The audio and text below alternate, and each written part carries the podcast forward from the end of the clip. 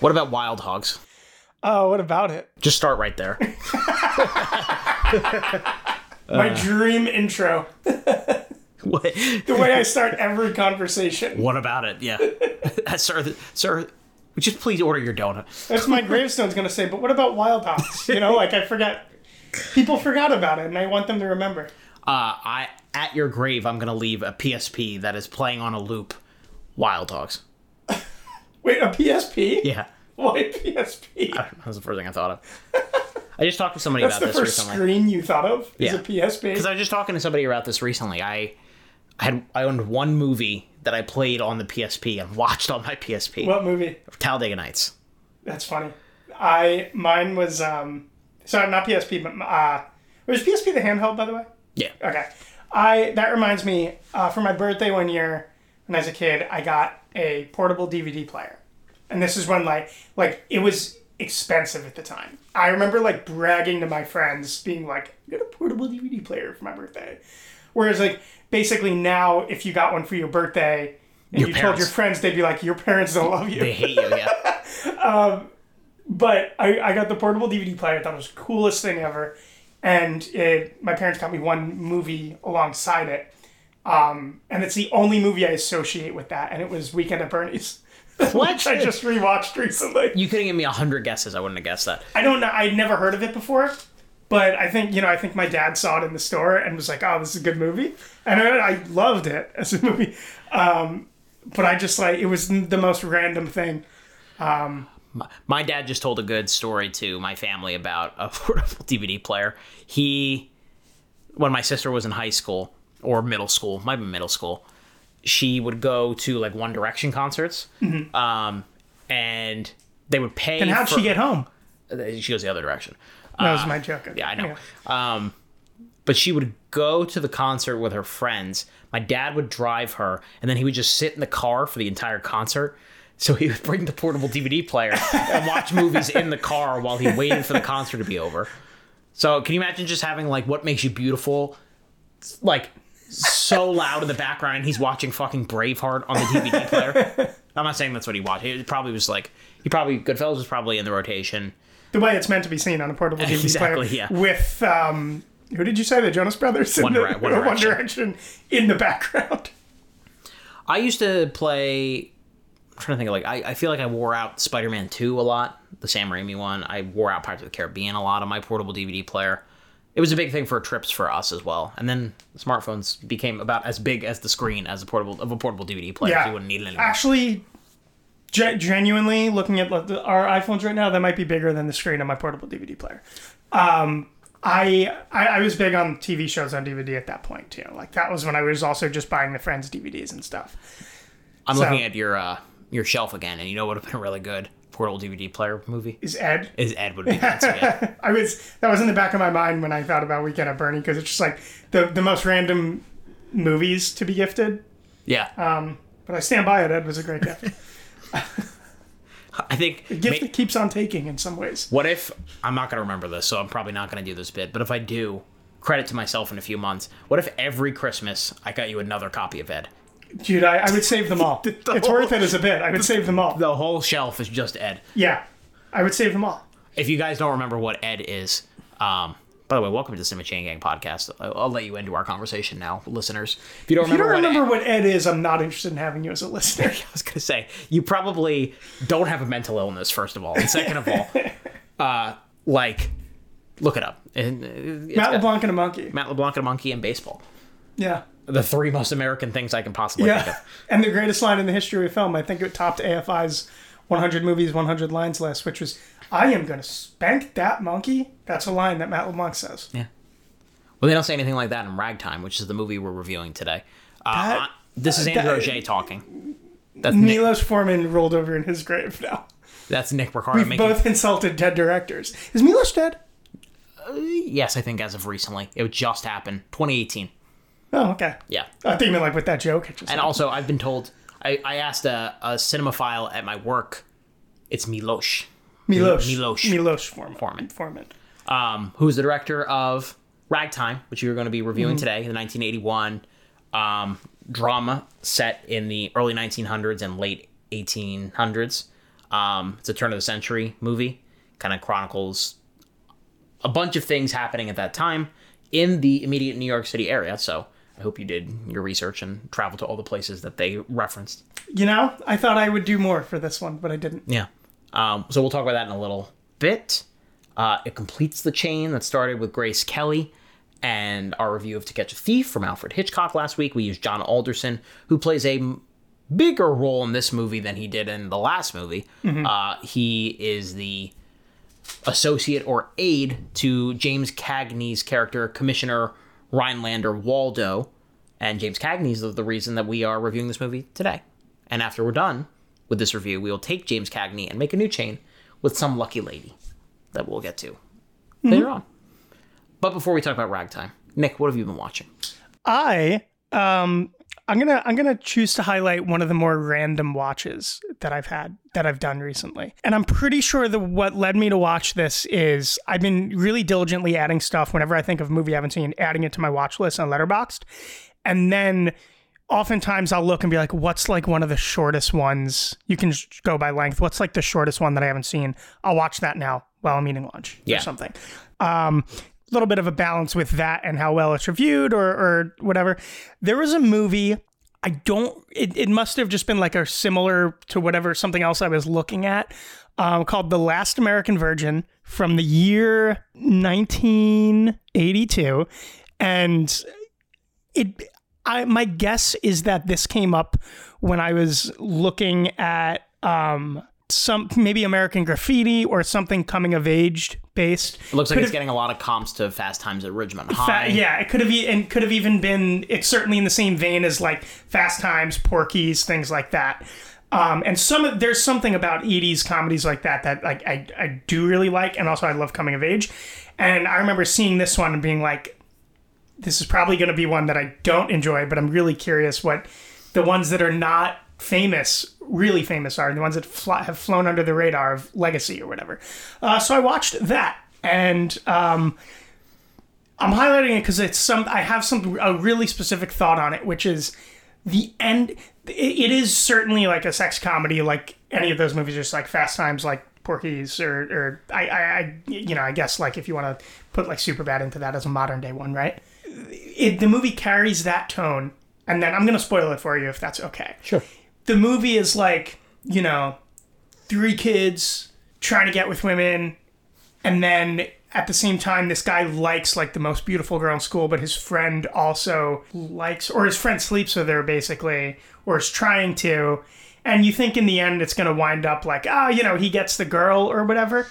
It it ends with him being betrayed by the friend. The friend gets the girl, and then he tries to win her back over, fails, and then he gets in his car and it drives home from a party and is crying and that's how the movie ends the movie ends on the most dramatic note and i was deeply not into the like i was like this movie is just missing for me also obviously it's like certainly got outdated depictions of treatment of women and stuff like watch that this. That sounds um, awful. but then when that happened, I said to myself, maybe I totally missed what this movie was going for. Maybe I like it more. And then I, I had to look back at the plots of it. No, it totally missed. So I saw a couple people online make arguments about what maybe what it was going for. But if it was what it was going for, it didn't. The execution fully did not work. It needed to be a different tone in acts one through two point eight. like so it doesn't even give this character like a qualifying, like, oh, he'll be okay. He's No, no, no, no, no. do- Oh No. my god! I And so somebody, somebody, I think it's just like a Letterboxd reviewer made like an point which I found astute of like, well, it's this kind of thing of like, um, maybe it's going for like you know they're treating um, the idea of um, of relationships or of hooking up as like this kind of like meaningless thing, but then it's showing like the power and the destruction that something could have, and like the actual weight of the idea of romance, what it means to people at a young age or something. Which like maybe, but if that's the case, it's not doing a good job. Even if they're going for a misdirect, it's not. They didn't do it in a good way, you know. Um, and so it could, I, I think that would be a great thing to do for a movie. Whether or not they were doing it here, I don't know. They didn't. Listen, But I'm, my God, it, it also, by the way, so much more nudity than I expected in the movie. I am not anti downtrodden endings. Mm-hmm. Um, but doesn't feel like that this is the genre where they should be playing with stuff like that. Yeah, sure. Also, I'm not even. It's not even that there's more nu- nudity than expected. There's, I don't know. There's there's a lot of there's a lot of ex- kind of what I thought for the '80s were extensive sex scenes, extensive mechanical sex scenes for the '80s. Um, so there's a sequence in the Wikipedia description that I want to ask you about. okay. Uh, there is a um, they are measuring erect sizes in the locker room or something like that. Okay. Oh, I do remember this scene. I don't know. It's just like that. In response to their vi- bullying, Victor asserts he has a larger penis than all of them, prompting the boys to have a contest where they measure each other's erect penises to see whose is longest. That's first of all, that's an insanely specific Wikipedia, Yeah, an I- insanely clinical Wikipedia I, description. yes, I, I felt uncomfortable reading it, but I didn't know how to get. I like Um, I, the innuendos were too hard to get around. Um, hard to get around. it was it was definitely one a, a scene that I did not expect, and a scene that I would be concerned if he did. Yeah. and a scene that um I- I also not even say not for better or for worse, but is is uh, not what I expected of depictions of 80s masculinity of like let's look at each other naked or something it didn't seem like a thing even now that would be in any movie really um, So of a like, bunch of high, like lock, dudes in a locker room do they? How do they?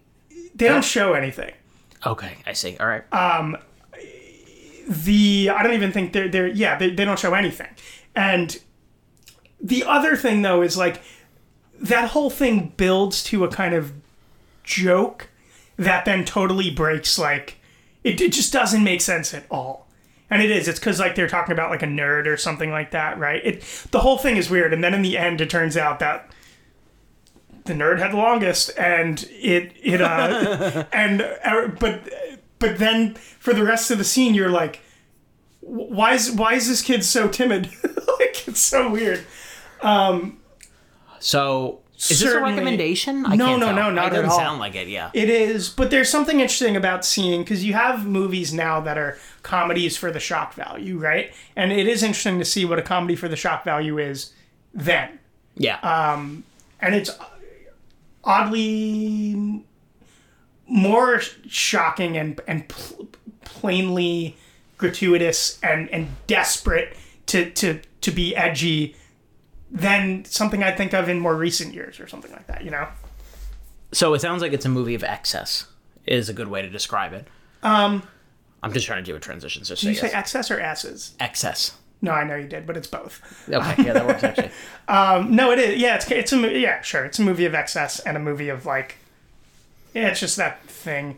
There's you know, National Lampoon ha- movies had a lot of the same thing of like, we're gonna like, I, I don't know. It's not even edgy. It's just like we're we're gonna we're just gonna Dudes being dudes, yeah. yeah, it's just like we're gonna talk about sex on screen and that's Then- the movie, so you're gonna come see it. Yeah. I don't know. Yeah, because you don't my- do, you don't already do that at home with your friends. Yeah, Yeah, yeah. That's my I- impression of um, Mr. Lampoon. I think I think there's a good chance that eventually we will get some kind of 80s coming of age comedy on the chain. So I will reiterate what I'm about to say when we get that.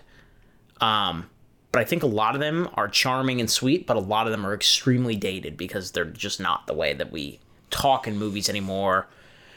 And Yeah. for better and for worse, you know what I mean? Like there's a lot of stereotyping and a lot of two dimensionality and sexism and that kind of talking. But there's also just like a charm to it too. It's like Right. they're not doing it maliciously a lot of the time. Right. It's just like they're trying to make entertainment to people. It's the extent of it. Um, I feel that way about like 16 Candles and uh, even to a lesser extent something like I mean not actually not to a lesser extent Animal House is another example of that even though that's the 70s and yeah. same idea. Um, so you reviewed a movie from 1982. I'm going to jump a year ahead to 1983, a movie that more people have seen. Uh, and this is not meant to be offensive, but I'm, we're going to talk about Scarface now. Okay, I'm glad that you mentioned. I'm glad that you apologized up front because I did find it when I heard that you watched this. I did find it offensive to watch it in light of my. Do you understand why? Because you have a scar on your face. Yeah, no, Yeah. Yeah. Yeah. I'm just making sure you got it. Oh, Scarface, 1983. hard for me to understand things anymore. Uh, I saw this at a very cool experience um, that I would love if they sponsored us. So I'm going to talk about them. It's called the Rooftop Cinema Club. Oh, is that where you saw it? Yeah, Oh my god. That's in. I would love for them to sponsor us too because last year I desperately tried to get tickets to something and couldn't. Uh, this screening wasn't 100% packed, but it was a good crowd. Where was it? It's in Midtown. Um, basically, what you do is you watch the movie on a rooftop. The way that the building is designed, it's nice because the sun, no matter where you are, what time of day, the sun never directly goes that way. Okay. So I was worried about glare, no glare problems whatsoever. I was worried about sound. They give you these headphones that are great. They completely cancel out all the noise around you. Oh, you're wearing headphones. Okay. Yeah, they don't project the they project like the pre-show out of like speakers underneath the projector, but obviously they don't want to disturb the neighbors, so they give everybody their individual headphones. And the headphones were great. Like there was there was probably construction down below. There were obviously people honking on the horns because it's New York City and Midtown. Couldn't really hear them. This guy's shouting, "I'm walking here." Yeah, I'm sure there was some something like that. You bum. Yeah, Yeah. yeah, a lot of those too. Couldn't hear any of that. Pretzels for sale. I was eating a pretzel actually. Got a beautiful pretzel with honey mustard. What? Just thinking of Not, New York not from City the vendor, but now. yeah, Um. Anyway. yeah. You could probably find a New York City soundboard if you really looked for it. I'm sure. Um, I've never seen Scarface all the way through. Yeah, yeah, I Um, never saw it at all. I'm glad I got to see it in that format. I, I saw the movie with my girlfriend, and she was discussing like the fact that it's a two hour and 55 minute long movie and being in that scenario makes it way easier to pay attention, put the phone away. You know what I mean? Uh-huh. Which sometimes when you're watching old movies at home on the couch, I try to avoid this as best as I can, but it's hard to sometimes. Like looking at your phone and try, and then you get sucked into something on Twitter, and it's Right. five minutes and it goes by. Not a lot, not a lot of checking of phones when you're out in public because you don't want to disturb other people. Um, I will say one thing, another thing about the experience. Uh, there was this asshole pigeon that just like would not go away. Um, and I just think like pigeons need pigeons. pigeons need a reality check. Like, who do you think you are? Those are the worst kinds of pigeons. Yeah, they are very full of themselves. Is all I have to say. Like, you think you can just take crumbs from my plate? I got I got a message for you, pigeons. Messenger Ah, Pigeons. yeah, carrier carrier pigeons. carrier pigeon. They did help us win the war. So Cary Grant pigeon. I'll, I'll let's circle back. But so, uh, how did the pigeon affect your viewing experience? Al Pacino is in Scarface. Um, Which sounds like pigeon. the movie obviously I, I don't have to go through the whole resume because i'm sure there were people that have, are listening to this that saw it well before i did but he plays tony montana it's uh Who plays his little friend? um do you think they make that joke at uh the uh, nra rifle uh conventions every year obviously his little friend is his uh ak-47 slash rocket launcher or whatever he uses in the famous famous famous famous final scene of the movie that really epitome epitomizes everything that brian de Palma is going for everything oliver stone is going for Where they have a little friend measuring contest. Yeah, where, where we're done with the bit. The movie was uh, the movie's a remake of a 1932 Italian gangster movie. Uh, I don't know how many little. I didn't realize it was an Italian action movie though. Okay, I thought it was Yeah, the an cha- American film. No, it's it is it is. I'm saying like it's like a he's like a Capone figure. I mean, Oh, but it wasn't produced by Italy. no, Okay. no, no, no. Um, and that might not even be true. Like whatever. My my Hey, point. who cares? My point is they changed it to be an allegory about immigration in, from Cuba. It's a very I see. Okay, I see. It's a very coked up movie. It's a very over the top, ridiculous. A very generous reading of it would be that it's like a satire of how easy it is to grab what again what we were talking about last week, the American dream. The easiest path to that is just drugs, sex, and violence. Uh-huh. Um, I don't think the movie's all that interested in, in the satire part of it. It's just this crazy. Have you seen Scarface? No. It's a crazy, ridiculous soap opera. It's really over the top. Pacino is at a point in his career where he's kind of done with the Godfather movies at this point until he comes back for three, obviously. Um, and in those movies, he's obviously known for being chilling and and somewhat subtle and just Uh-huh. like his stoicism is what makes him scary. This is the complete opposite. He's doing like a really hammy accent, which uh, he worked a lot with Cuban dialect coaches and stuff like that, but it just sounds like a guy trying to do Cuban. Yeah. He's got So- he's got the fake spray tan. He he's just he's at a 13 for the entire movie. Interesting. And- That's what I was going to ask. If it, so, there's not really like subtlety to, to the performance. No, I That's think I don't know if his career has ever recovered is the wrong word because he has given a lot of great performances since then. He's never been Michael Corleone from Godfather One and Two, I, okay. or, or Yeah, even Dog Day Afternoon. That's I think that Pacino. I, the old early Pacino is like more than any other actor from that era. Like this, I don't know how to like the uh, the subtlety oozes off screen if that makes sense. You know, like it is so clear what he's doing at such a small level. Or I mean, it's so clear how how minutely talented how, how talented he is in the small ways is. So it's surprising that then like something like Scarface would happen because yeah, I think of Dog Day and other stuff like that. I just think But- I just think it it opened up a whole new era for him. Like even movies like uh that he like Godfather Part Three he comes back and he he's not the same Michael Corleone anymore. It's something even like The Irishman, which I think he's terrific in. It's not. It's it, it's a balance of really bombastic stuff and the quieter stuff. You know what I mean? Anyway, this movie, I'm really glad I've seen it. It's very, it's compulsively entertaining. I don't know if it's a great movie, but I every time I watch it from this point forward, I'll have a great time watching it. You know, Right. there there are like a gro- lot of really good actors in this. Uh, F. Murray Abraham is in this. Uh, Mark Margolis, who just died, who played a big part in Breaking Bad, he plays a, an important role. It- it- the movie is probably most well known in terms of breakout stars. It was one of Michelle Pfeiffer's first movies. Um, her character could have used a second pass in the script. Like Oliver Stone was not interested in giving her a very interesting character. She kind of just goes along with what these dangerous men want at all times, uh, as long as they give her a little bit of the white powder. Uh, again, I think a movie, I think a Scarface remake today, which I'm not advocating they do it, would have taken a little bit more care with Do you see why? Um, because you said it's a, a lot of it's a satire. Is it?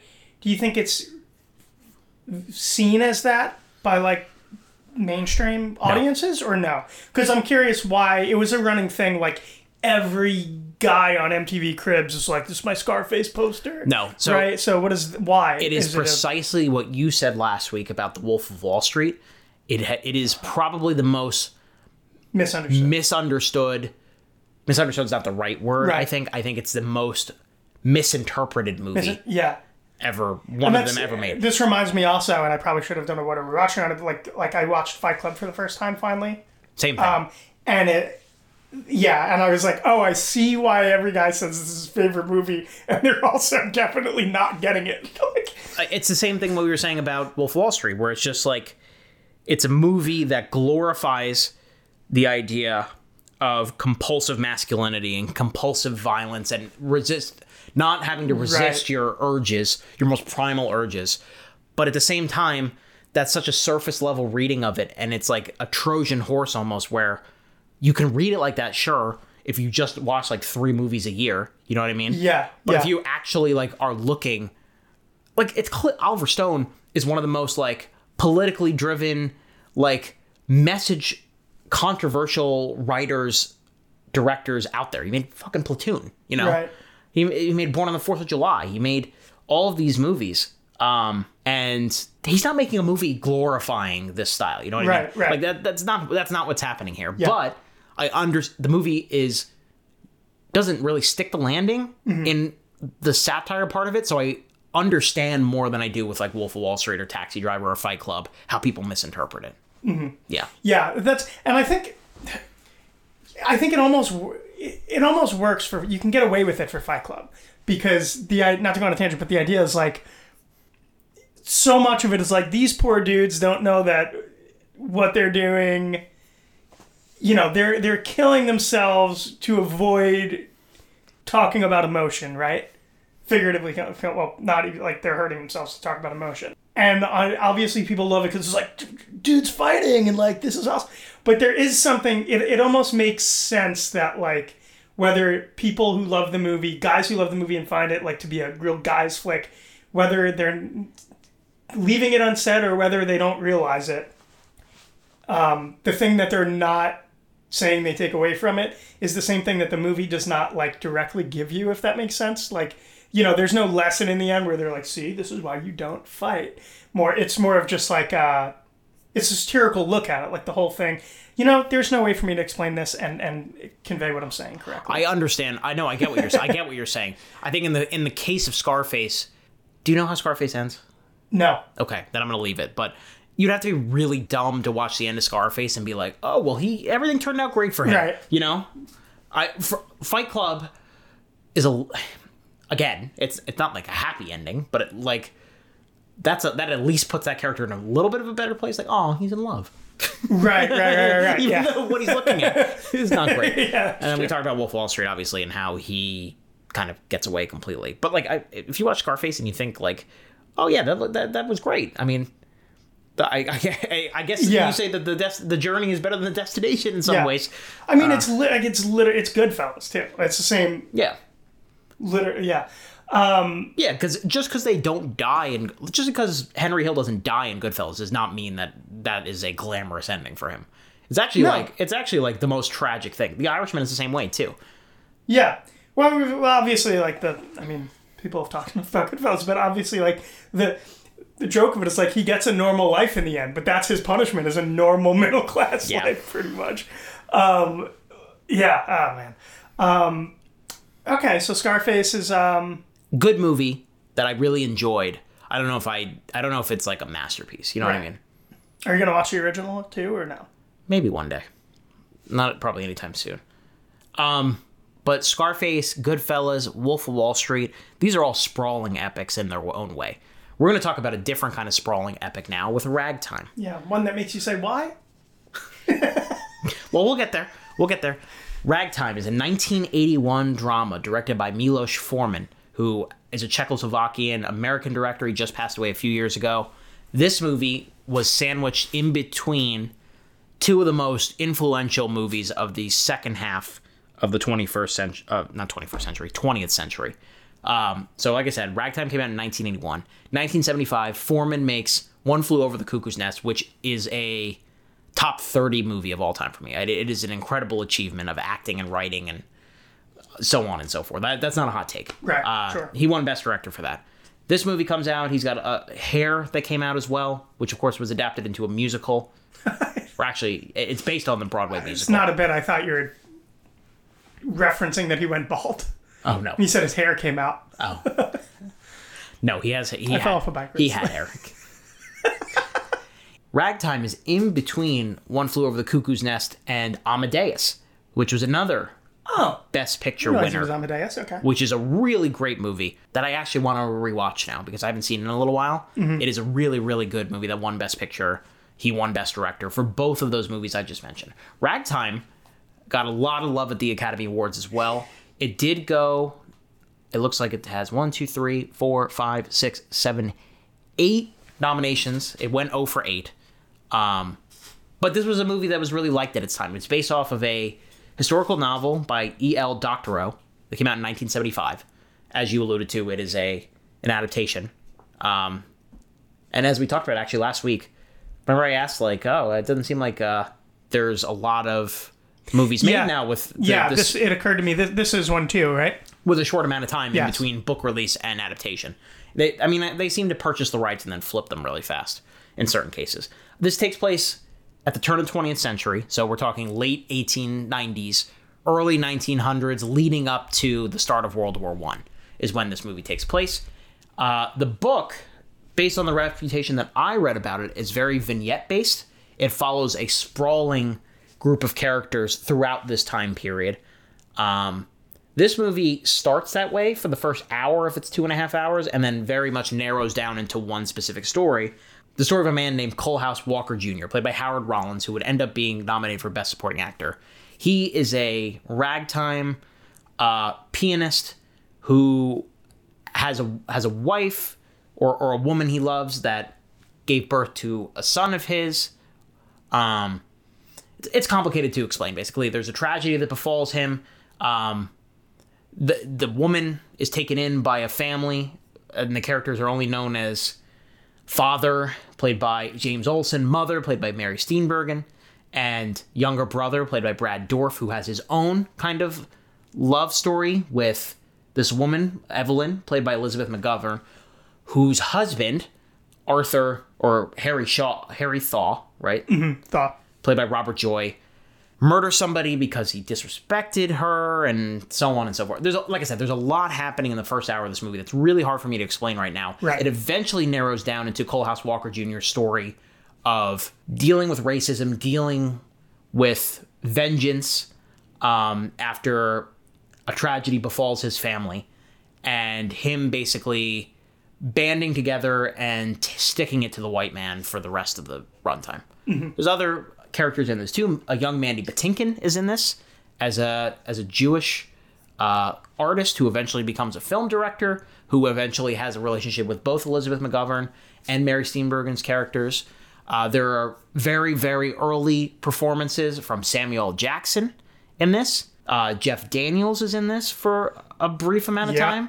Uh, yeah, it's a movie that is very has a lot of depth in its characters, its cast, its production value. It, it's it is an epic in, in every sense of the word. Mm-hmm. For me, that doesn't necessarily always guarantee that it was a movie that I liked, and I th- think you kind of agree based on Sure. Well, I mean, I I think if a if you're making an epic, that you, you could certainly it's a big swing. You can certainly it could certainly be a big miss. Um, that's what this felt like. Uh, I do, and by the way, I I um, I mean, I guess he also is known for other stuff, but um, Dourif also was in um, Cuckoo's Nest as um, Billy Bibbit. I always see him as uh, Grima Wormtongue from Two Towers. Oh, see, yeah, I um, Uh, you don't. I don't. I I mean I know I saw that movie, but I haven't really seen that movie. um, I because we did it for the podcast. I'm just bad at remembering stuff. Um, I going into this only the only Forman movies I've seen are, are Cuckoo's Nest and Man on the Moon, and you know I love both of those. Um, but they they certainly didn't give me any like uh, stylistic preparation or something for this, um, or tonal preparation, I guess, better way to put it. Um, yeah, I thought as an like What'd you say besides Cuckoo's Nest? Sorry. uh, Man on the Moon. Oh, okay. Um, have you seen? I have not. No. Uh, are you familiar? yeah, uh, uh, Carrey as Kaufman, right? Yeah, it's Andy Kaufman. Yeah. Um, and I thought it was great. Um, and uh, yeah, no, uh, like you were saying, so this is an epic. Uh, I don't know if it's unfair of me to assume that epics should be more compel or that such wide ranging, like vast, both time wise and and character wise stories should be more um, compelling, I guess, but I didn't feel compelled by this. And it felt like, why are we putting all these pieces together if if if uh, if you if you don't, are not interested in compelling me more? I don't know if that is fair. I, yeah, I hear you. Um, I, I it's kind of a redux of how I felt about Last Tycoon, for me personally. I in that it is an expensive looking movie that is ambitious and has isolated moments of brilliance, but as a whole, I just found it hard to really like draw upon anything that I found particularly interesting besides certain performances and certain moments. We didn't really talk about James Cagney either, which is the whole reason we're watching this. Um, this movie mixes real life people and fictional characters mm-hmm. to again try to evoke like Harry Houdini has a role in this movie, not a big one, Yeah. but and Cagney plays one of those real life people. He plays Rhinelander Waldo, who was at, at a certain point the fire commissioner of the city of New York, mm-hmm. and he has a role to play in opposing Coalhouse Walker, but also being sympathetic to him in the face of the vile racism that he faces. Mm-hmm. It was the first movie Cagney had done in 20 years. So there's an appeal to that story and that setup. I just don't think the movie does enough interesting with what it wants to do. the idea of merging fiction with true events uh, uh, historical fiction i know it's a whole genre but something about it in movies is is something i've like been more interested in i used to not like the idea of it now i really am coming around to it like i watched summer of sam and it basically is it's it's fictional characters using a real thing as a backdrop this is kind of like that i mean there's a lot of this that is true like so again, I wasn't compelled by it, but like the the it made me look up the Thaw murdering Stanford White, who was like a known architect, and that all actually happened. Yeah. and that At I want to see that as a movie. at Madison Square Garden yeah, yeah, back when it was like The- yeah. not Madison Square Garden, obviously. That's the inciting incident in the movie, and has ab- almost absolutely nothing to do and that with, that's why with Cole Wa- with with Coalhouse, which get- becomes the main focus of the movie. So it's almost like Yeah, I guess it's a subjective thing, but like that's. I spent the movie being like, I want to know more about that. so the original the author of this movie I think pushed for it to be some kind of series. I think if this movie came out today, it would not be a movie. It would be an HBO miniseries where it would all take place under But the guise of this timeline, and maybe you're you're saying the author of the book, Doctorow, wanted the movie to be correct. a series. Okay, Right. Um, and I think he was kind of right. Like, I think you could have made a good eight episode series where you give a lot of time to that Right, thaw right. And there's connective tissue that eventually leads to the Coalhouse stuff that you wanted to do. But Milos was very interested in this specific part of the story, and you know, it's there's some good stuff there. I think Howard There- Rollins is really good in the role. There is it, but it just feels like it doesn't feel like a part of the story. It feels like other stories. You know, it almost feels more of like here's a bunch of things that happened, all with these degrees of all with these characters, right? Um, but then it really is focusing on one of those things and and not the others. There's not like a balance to it. Do you know what I mean?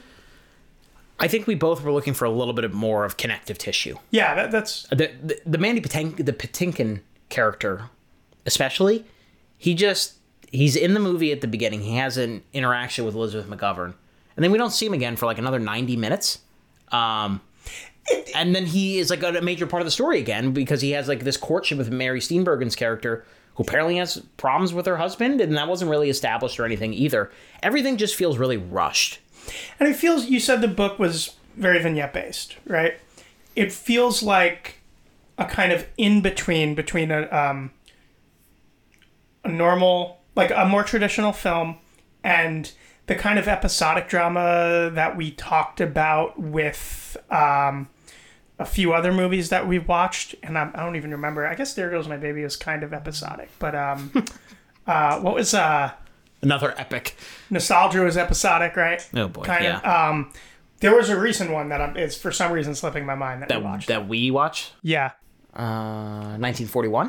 Uh, yes, 1941. Also, that yeah. This felt like an in between of of of of that, and Car Wash too is also episodic. That's what I was thinking of. I don't love the idea of episodic stuff, and this wasn't fully that, but it it, it was enough that I don't know. It just kind of like it took away from a lot of what I uh, uh, was investing in. I There, guess. there was a way to do it where it felt more cohesive. You know what I mean? It doesn't have to feel episodic. Having a lot of character doesn't necessarily mean that it's going to end up being like that. A great example of it, this in modern movie making, is Steven Soderbergh's Traffic. Have you ever seen that movie? uh, I have not. It's all about the the drug war, and part of it focuses on teens doing drugs. Part of it focuses on the Mexican cartel. Part of it focuses on the political sphere of it, and it all like one character overlaps here and one character overlaps there, and it, it just all comes together really well. Not every character crosses over, but every story feels like a bigger part of a whole, and that's what I wanted. You know what I mean? Right. I wanted a I wanted a point because like obviously the Coalhouse part of the story is about racism at the time. It's just hard. It's hard for me to figure out what the what the other parts are supposed to be, other than just reenactment of history. Yeah. Which is wh- whatever, fine, sure. I'm looking at the Oscar nominations this movie got, and I don't really disagree with any of them except for maybe one. What are they? So it's supporting actor Howard Rollins playing Coalhouse. Cool. Supporting actress Elizabeth McGovern uh, playing Evelyn, who is the wife of Arthur Thaw. Thaw. Yep, I have no problem with that. Best adapted screenplay. I don't know what the other nominees were, but I mean Right. there is a lot to the screenplay. I don't know if I necessarily think it's a bad script. Best art direction, sure. Best cinematography, sure. Best costume design, sure.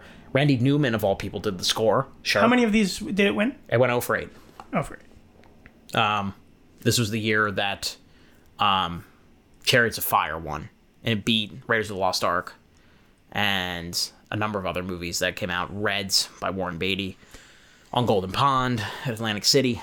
So, do, do, did you have thoughts on the newsreel conceit at the beginning and end of it? Yeah, I I I've thought if they were going to do something like that, they should have continued it more. Yeah, I thought it. I thought.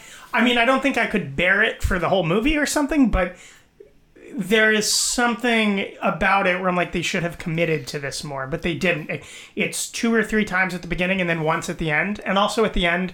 I don't know if there's meaning to this or not, but like the stuff that was in black and white at the beginning is now in color. Actually, the end it's not shown as a newsreel. Now that I think it's the end, Yeah, there's a Houdini, montage, but they it's, show Houdini doing his thing, and it's just doing stuff, but it's not as a newsreel. Um, there's no, I mean, it's mimicking like the old newsreels of like, I guess like you know before films and theaters and stuff when you'd see like headline and then the piece of silent film of what's going on or whatever. I didn't quite get what they were going for either because it led and it led into like you know the plot. It would be like unrelated thing and then the plot. I mean, did so I'm more willing to read this from my perspective as me missing something, as opposed to Last Tycoon, where it didn't feel like it missed something. It felt like the movie was missing something. So Does do that you- make, does that make sense? Like Yeah, it feels like it's a more yeah. of a me thing this time than it was. Do you there. think there's meaning to like the Houdini stuff being there, or do you think its point is more in just being like, this is one of the news stories that was going on, and you're going to watch a movie about it, and then just throwing those in as the other? See, that's what I. I just felt like it was supposed to be period context. Like I don't know. That's what I mean. I can't tell. I can't tell what the point was of. I think it was just context too, but I think if it was, I,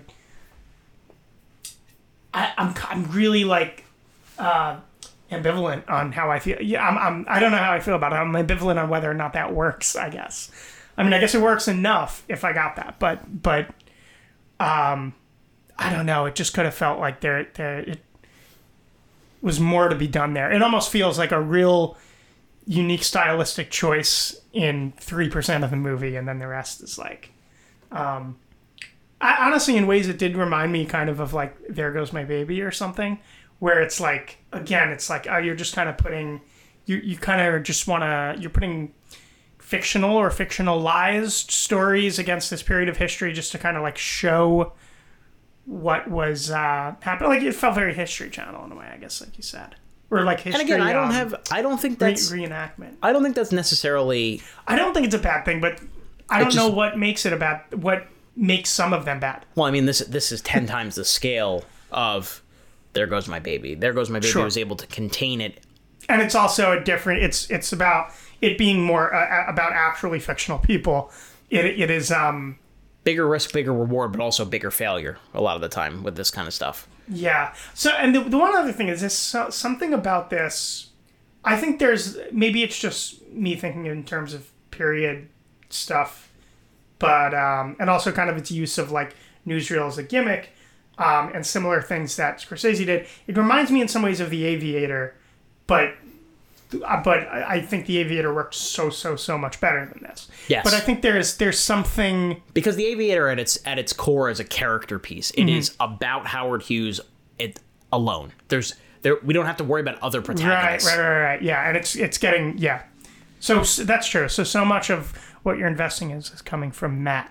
it's is like coming from if the movie was about Coalhouse Walker the entire time, I think it would have worked better. Mm-hmm. But it pretends to be about Brad Dourif's character, it pretends to be about Right, right. Elizabeth McGovern's character for a little bit. It pre- pretends to be about James Olson for a little bit, and it pretends to be about Cagney for a little bit. so You can't just keep handing off the protagonist like this in yeah this specific narrative.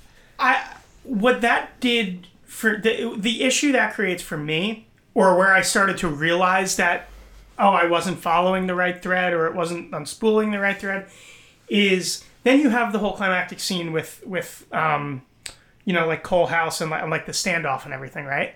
Yeah. And as I'm watching the scene and I'm realizing this is the the big climax scene, I'm also I was also saying I didn't expect I didn't know that like why why is this the climax scene? I thought the movie is also about this guy, but he's not a part of this. Do, do you know what I mean? There, I, I, I think it just shows like how much uh, the focus was off as uh, as far as on characters when you get to the climax and you don't not that I understand why it shouldn't have been the climax. Obviously, it's a very heavy and important scene, but It's the culmination of most of our characters, but not all. yeah, of them. yeah, yeah. And I'm like, so why? It, it's it's like getting to a place and then being like, why did you take me the way that we, you know, why did we take these roads to get here? You know what I mean? Um, this is not really where I thought the ride was going. Yeah. but but it's important to note that like just because it doesn't go in the direction we want doesn't mean we're penalizing it for that. We just don't like what it ended No. You know yeah, I mean? It- I- I it's think- not, it's you were talking about expectations earlier. Yeah. Based on the other movies of his that you've seen. And just because your expectations weren't met in that regard does not mean that you all, were automatically going to dislike it. And I agree with the same I agree No, with that yeah, too. it's I don't have a problem with um, with the end result, but it but it highlights weaknesses in the setup. Yeah. Um, yeah, I'm very, very mixed on this. I would say I'm mixed. If I was mixed negative on Last Tycoon, I'm mixed positive on this. Oh, I, I, I think the macro conversation we're having right now is very important. Um, but I think I do think there were also like a lot of there's there was a lot of stuff I did like. I don't know. It's really tough. I'm opposite. And I'm honestly, opposite of you. and actually, I'm looking at my the way I ranked it on my Cinema Chain Gang tier, and I actually I put Last Tycoon above. So maybe I feel maybe I should take that back then. I I have this, as This like just tells you this is all this is all bullshit. I have this at like two and a half, uh, uh, at two and a half, and and um, that puts it in line with uh, Grimsby, Unthinkable, in Palo Alto. And I when I did this and I looked at like, well, what does that put this in line with? I realized in retrospect, and this is not the this is not the venue for me to fight this fight, but in retrospect, I would bring I would bring my rating for Palo Alto up a little bit higher. but uh Palo Alto is a weird one for me because I don't really think about it that much. no. Uh, yeah. it was one of the rare movies that Is there anyone that does? it was it was the rare movie that we reviewed remotely. Like we we haven't Did done we? that. We haven't done that in a while. Yeah, I, I I distinctly remember I was in my kitchen to review that one. Um, so maybe it's just like a review that doesn't stand out to me. But I remember we talked about James Franco like way more than I wanted to. uh, which I don't know. I just don't think about that one that much. yeah, so that's yeah, that's where I'm at with I will say again, my obviously everything that when I rate movies for this, it's always like solidly subjective, but this is a real sometimes the ratings are heavily subjective and and and this is one of those. Like uh it look also my bike accident did not put me in the right frame of mind to watch either of these movies. I forgot to mention it last week, but To Catch a Thief, I literally tried to watch four times. Not and it had nothing to do with the quality. The first time I was like into it, but it was on the background. I wasn't paying attention enough. Then the second time I watched like 50 minutes of it, but was like, I'm fading. I got to go back later. And then I failed to watch it two more times because I fell asleep because I hadn't gotten enough sleep. I, and this to, is to be clear to our listeners, you do not have a concussion. No, but um, I mean, jury's out. Medically, I don't. I, you have uh, you have a ever an everlasting but an concussion. everlasting concussion. Um, no, it was just a stressful week. I, I had to take a break during ragtime. Yes, and me I did too. not fall off any bikes, so I don't know if it was Oh, okay. necessarily a you thing. No, that, that's. I think Milos was going for that. He was going for a fall off a bike kind of feel for this movie. Yeah. Again, disrespecting the dead here. Listen to my Jake Gang podcast. Uh, any other thoughts on this movie? So, not quite thoughts on the movie, but I do just want to point out um, at a few different points in this conversation, um, which I already took off track. Um, I purposely didn't make jokes so that we wouldn't go further off track. Okay. And I'm this, you know curious. what? We should we should make this a uh, Yeah, and a I- corner of the episode. I think maybe we should. Makes and it I, easier for other people to skip it.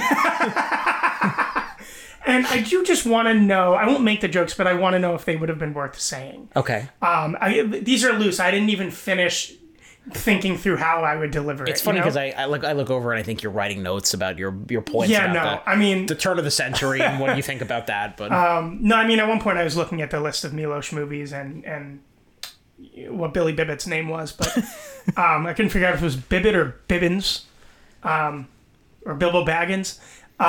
nope. That wasn't one, but I would have Yeah, put it. Okay. So uh, Milos Forman uh, related to Eric and Red Foreman. Would that have been something worth saying or no? De- define worth saying. Okay, no, so that's a no. that's a no. No. You talked about the movie Traffic, right? There wouldn't have been traffic without a crash. That's pretty good. Good? Okay, that's good. Because That's pretty good because Crash and Crash is another example. I of- get them confused. Yeah. Okay. Crash is not good though. And I do have one. is. I do have one other one. Um, F. Murray Abraham. Do you know what the F stands for? It stands for Farrah Murray Abraham. What do you think about that? That's pretty good. Okay, Yeah. Let's but go not back. good enough that I should have. yeah. No. Let's go back to the Traffic and Crash one because I, Okay. I I understand why you got it mixed up because they both have Don Cheadle in them. Oh, is that what it is? I just picture like the DVD covers for both, and I feel like they're Yeah. Traffic's DVD cover is like Actually, no, I think it's just yellow and Crash is like green hue. I think it's just because they're, both about the same thing. auto related. Crash is about how racism's bad, basically. And, And which it. one is Schrader? Which one did Paul Schrader do? Uh, neither. I don't think. Oh, but then why'd you bring up Traffic? Because we were talking about sprawling epics with different characters that have Oh, crossover. okay. I think so you were writing the joke down as I, as I was explaining this to you. I might have been. Okay, so Would you like to make a new chain? two for three of my of my jokes. Yeah, sure.